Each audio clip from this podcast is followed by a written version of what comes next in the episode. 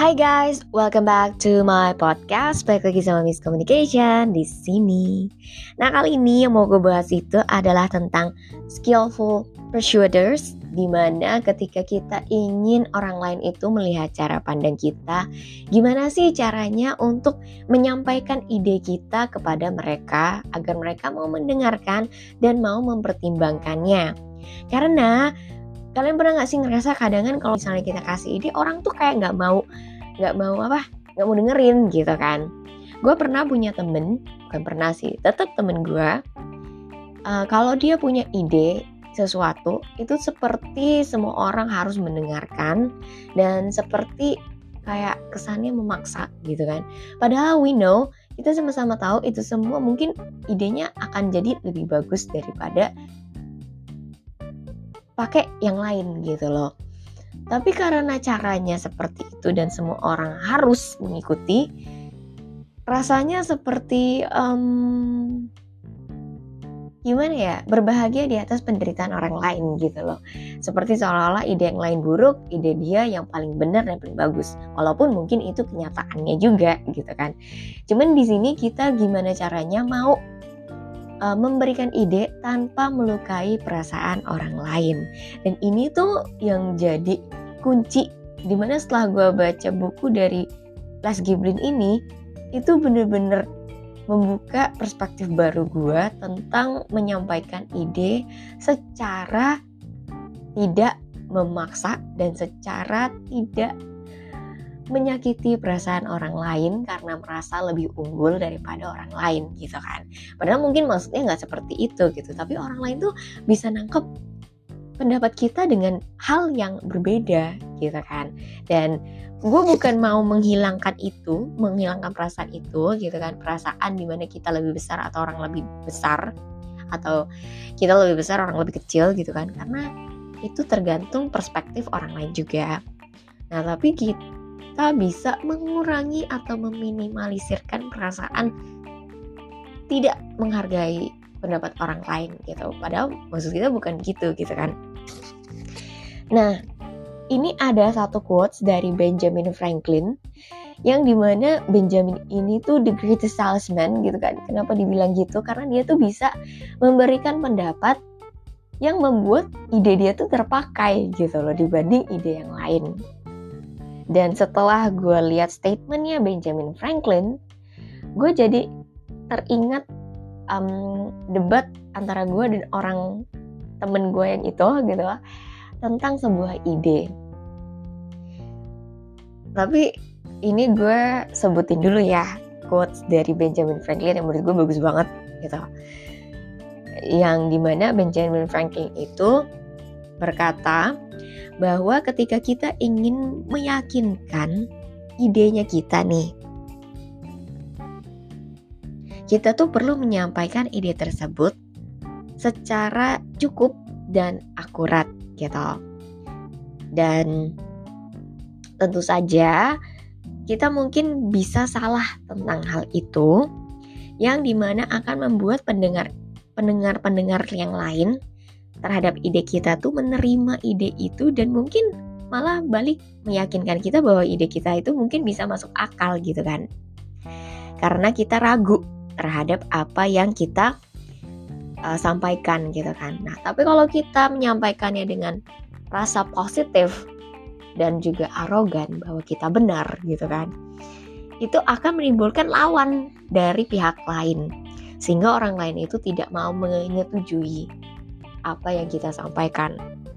Nah, balik lagi ke cerita gue dan temen gue. Jadi waktu itu uh, kita mau adain uh, beli barang. Jadi beli barang itu tapi harus secara musyawarah gitu kan. Dan waktu itu dia menyampaikan ide yang menurut gue bagus gitu.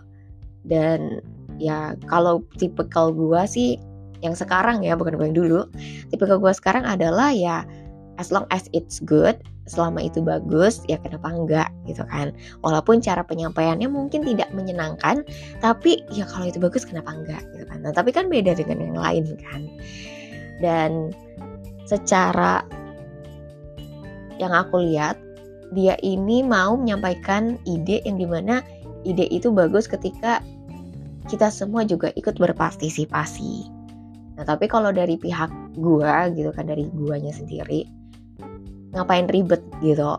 Kenapa ya men, kenapa enggak mendingan kita Kak, keluarin sedikit uang lebih gitu kan untuk dapat kualitas yang lebih bagus, yang dimana kita nggak perlu ikut campur gitu loh, nggak perlu capek, nggak perlu buang tenaga. Nah tapi waktu itu gue bilang um, di grup kalau misalnya bukankah tidak lebih baik kalau misalnya kita mengeluarkan uang sedikit dan ya lebih rapi hasilnya gitu dibanding kita pesan sendiri, ngerjain sendiri, dan tiap-tiap orang kan belum tentu rapi juga gitu kan. Dan kita kan kita pengen kasih yang the best untuk orang lain gitu. Kenapa nggak cobain untuk ya keluarin uang lebih sedikit lebih banyak gitu kan. Gue tahu memang um, berapapun uang yang dikeluarkan itu berat gitu kan, tapi yang kita inginkan bersama bukankah hasil yang lebih baik untuk orang lain agar lebih layak gitu kan. Nah tapi uh, waktu itu temen gue yang ini tuh ngerasa kayak ya gak bisa gitu dong, kita semua bisa kok, punya waktu kok untuk melakukan itu gitu kan, untuk um, apa namanya melipat-lipat atau mungkin mengelem-ngelem gitu kan. Kita punya waktu kok, semua itu bisa kok, mudah kok, katanya gitu kan. Dan waktu itu mau pesen tuh sekitar berapa? Hampir seratus gitu. Nah terus abis itu ya karena kan gue tidak mau ribut ya, jadi ya oh ya udah gak apa-apa as long as menurut yang lain semua oke untuk ngelemin dan kerjain bareng ya kenapa enggak gitu kan. Nah, ini aku cuman sekedar uh, menambahkan ide baru, siapa tahu bisa menjadi sebuah hal yang uh, bisa untuk dipakai gitu, untuk keuntungan bersama, bukan untuk untuk kita doang, tapi untuk yang lain juga gitu kan, karena hasilnya udah pasti lebih rapi untuk sama yang lebih experience gitu kan. Dan terus waktu itu ya awalnya tetap pakai idenya temen gue ini gitu, tapi entah kenapa setelah beberapa hari beberapa hari berlalu gitu, walaupun kita masih punya beberapa minggu, sekitar dua minggu waktu itu, dan percetakan itu jalan cuma tiga hari gitu kan, berarti kan masih ada sekitar sepuluh hari ya untuk kerjain lem-lem segala macem gitu. Dan entah kenapa beberapa hari setelah selesai gitu kan, dipikir bakal ngelem bareng, ngapain bareng gitu kan, nggak taunya tiba-tiba dia bilang coba tanya yang kemarin sama orang itu yang dia bisa kerjain semuanya, dia kan lebih experience tuh, berapa harganya, bisa nggak, cukup nggak kira-kira, maksudnya dengan budget kita gitu. Terus gue kaget gitu kan, awalnya agak kaget gitu karena hah bukannya kamu pertama kali bilang kalau misalnya lebih baik kerjain bareng gitu daripada yang sama yang experience, kok tiba-tiba hari ini beda gitu. Maksudnya kayak I feel like my idea's been accepted gitu kan. Jadi maksudnya ide aku diambil gitu kan. Dan gue tuh awalnya agak bingung gitu loh, apakah dia mendengar yang lain gitu atau dia yang punya pemikiran baru yang dimana ternyata ide aku bisa jadi sesuatu yang bagus dan menghemat waktu gitu kan.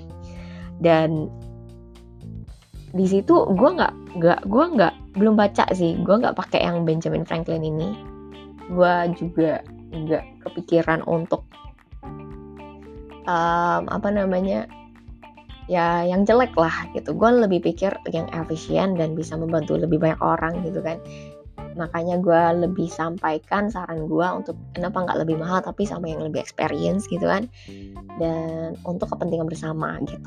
Itu yang gue tekankan di grup itu waktu itu gitu. Dan yang lain sih nggak banyak komentar gitu, jadi cuman gue sama temen gue yang ini yang karena emang mungkin uh, leadershipnya lebih tinggi gitu kan, jadi ya ya sudahlah gitu kan. Dan apa namanya gue ngerasa kayak not bad at all for exercising my skills in communication gitu kan. Jadi karena itu yang akan membuat kita tuh jadi lebih aware sama apa yang kita sarankan ke orang lain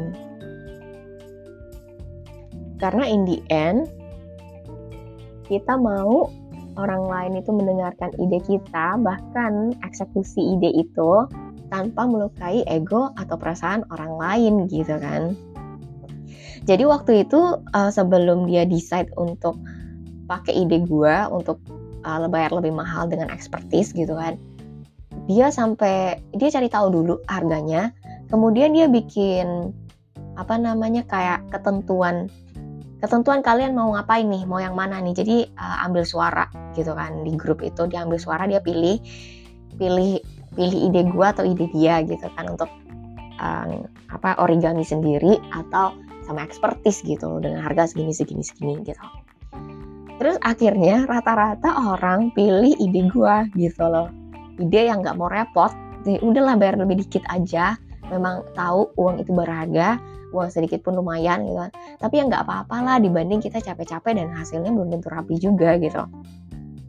Akhirnya in the end, ya ide gue terpakai gitu loh, dengan tanpa gue perlu force, tanpa harus paksa, tanpa harus meyakinkan gue benar dan dia salah gitu, dan tanpa harus mengungkapkan bahwa ide gue adalah ide yang terbaik di antara ide-ide yang lain.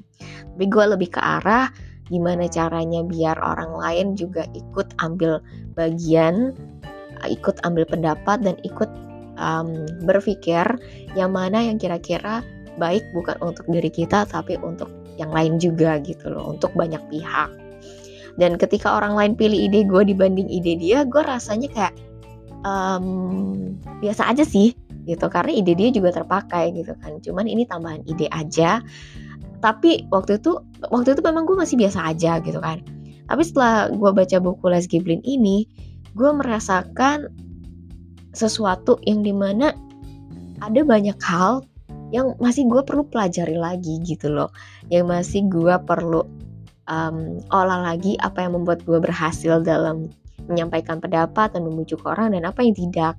Karena ini yang akan membuat gue tuh jadi lebih baik lagi, dan jadi ya lebih semangat lagi untuk mencari tahu gitu, karena gue juga banyak salah.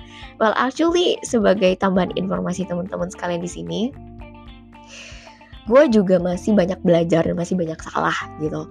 Makanya kenapa gue masih banyak belajar itu karena ya untuk merevisi yang mana yang tidak berhasil gitu loh, dibanding yang Uh, berhasil. Kalau yang berhasil gue evaluasi, oh ini ambil poinnya, tapi kalau yang gak berhasil ya gue mesti cari jawabannya sendiri juga gitu. Jadi um, for me, yang namanya komunikasi itu sangat-sangat luas sekali, karena kita berhubungan dengan manusia, dan manusia itu ada banyak sekali pribadinya, dan mereka semua unik gitu kan. Dan dengan begitu kita bisa melatih diri kita untuk ya much better, becomes better gitu kan. Jadi lebih baik dan latihan terus gitu. Nah, buat teman-teman di sini yang mungkin merasa kesulitan untuk berkomunikasi, thank you so much sudah mendengarkan dan mampir di podcast aku di sini. Dan untuk tetap stay tune dan mendengarkan kisah-kisah menarik selanjutnya gitu kan, untuk belajar menjadi pribadi yang lebih baik dan dalam menyampaikan info, komunikasi ataupun pesan kepada orang lain tanpa melukai perasaan orang lain gitu. Dan I think that's all for today. Semoga apa yang gue sampaikan di sini bisa menjadi manfaat untuk teman-teman sekalian. Thank you so much for listening and I hope you have a great day.